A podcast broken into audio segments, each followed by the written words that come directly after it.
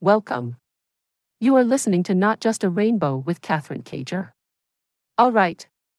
Today, I am going to tell you my modest opinion on an interesting topic you probably will love.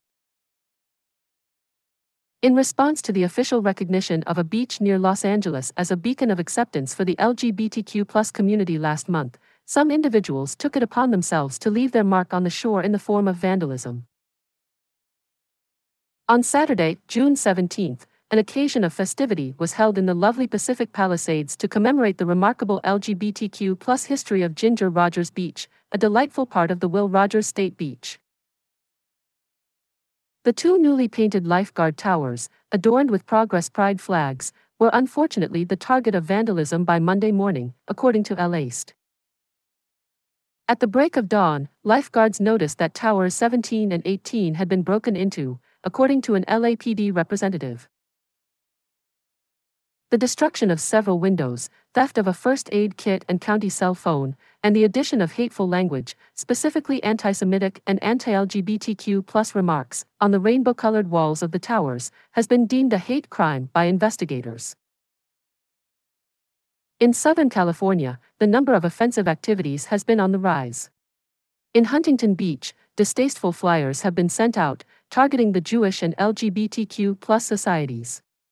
In Glendale, a demonstration against a school district's opinion on LGBTQ instruction ended with physical altercations between Proud Boys and other demonstrators. The lifeguard towers were quickly scrubbed of their markings, however, they are still in service and running.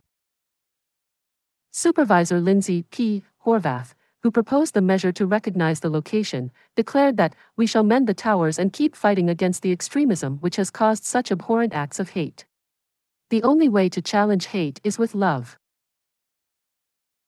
Since the 1940s, LGBTQ people have found a sense of home and comfort along the Ginger Rogers Beach Strip.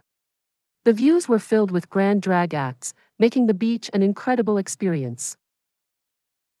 In a show of reverence for the beach, the Los Angeles Board of Supervisors approved a motion to install signage highlighting its significance and permanently color the towers in Progress Pride hues.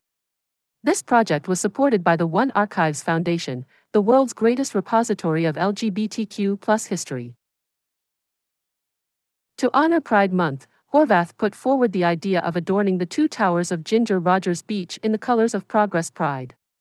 On June 17th, the towers were open to the public with a joyous celebration and will now serve as a place of gathering for the LGBTQ community.